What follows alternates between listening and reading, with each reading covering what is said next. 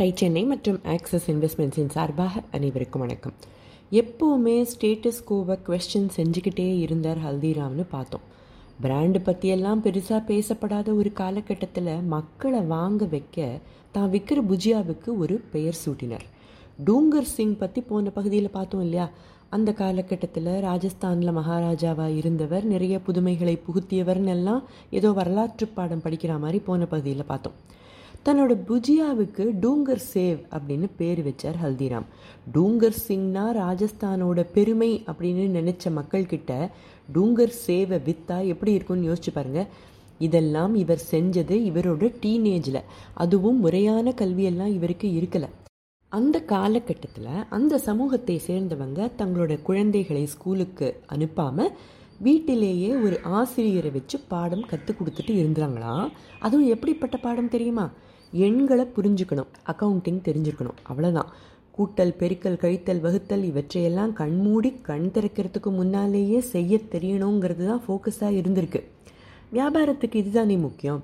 சாதாரணமாக ஸ்கூலுக்கு போயிட்டு இருந்த குழந்தைங்க ரெண்டாம் வாய்ப்பாடை கற்றுக்கிட்டு இருக்கும்போது இவங்க த்ரீ பாயிண்ட் ஃபைவை டூ பாயிண்ட் ஃபைவால் பெருக்கினா என்ன வரும்னு டக்குன்னு சொல்லுவாங்களாம். பணத்துக்கும் எண்ணிக்கைக்கும் இடையில் இருக்கிற சம்பந்தத்தை ரொம்ப சீக்கிரமாகவே கற்றுக்கிட்ட இவங்களுக்கு பெரியவங்க தொழிலில் ரொம்ப சின்ன சின்ன வேலைகளை எல்லாம் கொடுத்து அதை செஞ்சால் ஒரு பைசா ரெண்டு பைசான்னு கொடுப்பாங்களாம். திறமை உழைப்பு இவை இருந்தால் தான் பணம் சம்பாதிக்க முடியும்னு சின்ன வயசுலேருந்தே சொல்லி கொடுக்க தொடங்கி இருந்தாங்க இந்த சமூகம். இந்த சூழலில் வளர்ந்தவர் தானே ஹல்திராமும் இதை தவிர இவர்கிட்ட ஏகப்பட்ட கியூரியாசிட்டி ஆக்கப்பூர்வமான எண்ணங்கள் நம்பிக்கையுடனான தைரியம் எல்லாம் இருந்திருக்கு. ஹல்திராம் குடும்பத்தினருக்கு குடும்பம் தொழில் இது ரெண்டும் ஒரு காயினோட ரெண்டு பக்கம் மாதிரி. தொடக்க காலங்களில் குடும்பத்தில் இருந்த ஏகப்பட்ட பேர்கள் சாப்பிட ஒரு கூரை அவங்க தலைக்கு மேலே இருக்க சம்பாதிக்கணும் அப்படிங்கிறதுனால தான் தொழில் தொடங்கப்பட்டது. அதுக்கேற்ற மாதிரி தான் தொழிலும் பார்க்கப்பட்டது. ஒரே குடும்பமாக தான் வாழ்ந்தாங்க. ஒன்றா சேர்ந்து தான் தொழில் செஞ்சாங்க. கஷ்டமோ நஷ்டமோ ஒன்றா இருந்து தான் சமாளித்தாங்க நான் எனக்கு என்னுடைய இவற்றையெல்லாம் மீறி நாம் நமக்கு நம்மளோடங்கிற எண்ணம் தான் மேலோங்கி இருந்திருக்கு. தொழிலோட எக்ஸ்டென்ஷன் தான் வீடு. வீட்டில் இருக்கிற எல்லாருமே தங்களால் முடிஞ்ச அளவுக்கு தொழிலுக்கு தங்களோட பங்களிப்பை கொடுத்துக்கிட்டு தான் இருந்தாங்க. அதனால் வருமானமும் அதிகரிக்க தான் செஞ்சுது. கடைக்கும் தொழிலுக்கும் பங்களிக்க முடியாதவங்க வீட்டில் பல வேலைகளை இழுத்து போட்டுட்டு செஞ்சாங்க. எங்கே வேலை செஞ்சால் என்ன? ப்ரொடக்டிவிட்டி எல்லாருக்கும் உச்சத்தில் தான் இருந்தது. பதினஞ்சு இருபது பேர் இருக்கிற வீடு. அப்படி ஒன்றும் பெருசாகவும் இருக்கலை. காலையில் சீக்கிரம் எழுந்து தொழிலை பார்க்க போவாங்க.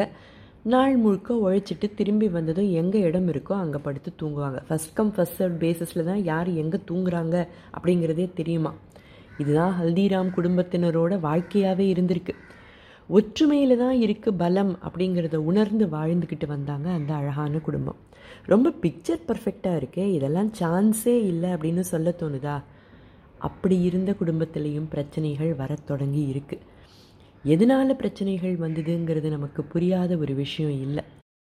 ஆனால் ஹல்திராம் குடும்பத்தில் என்ன ஆச்சு? பிரச்சனைகள் எப்படி பூகம்பமாக வெடிச்சுது? அதனால் தொழிலுக்கு என்ன ஆச்சுன்னு எல்லாம் தெரிஞ்சுக்க அடுத்த பகுதி வரை கொஞ்சம் வெயிட் பண்ணலாமா? அதுவரை டை சென்னை மற்றும் ஆக்சஸ் இன்வெஸ்ட்மெண்ட்ஸின் சார்பாக அனைவருக்கும் வணக்கம்.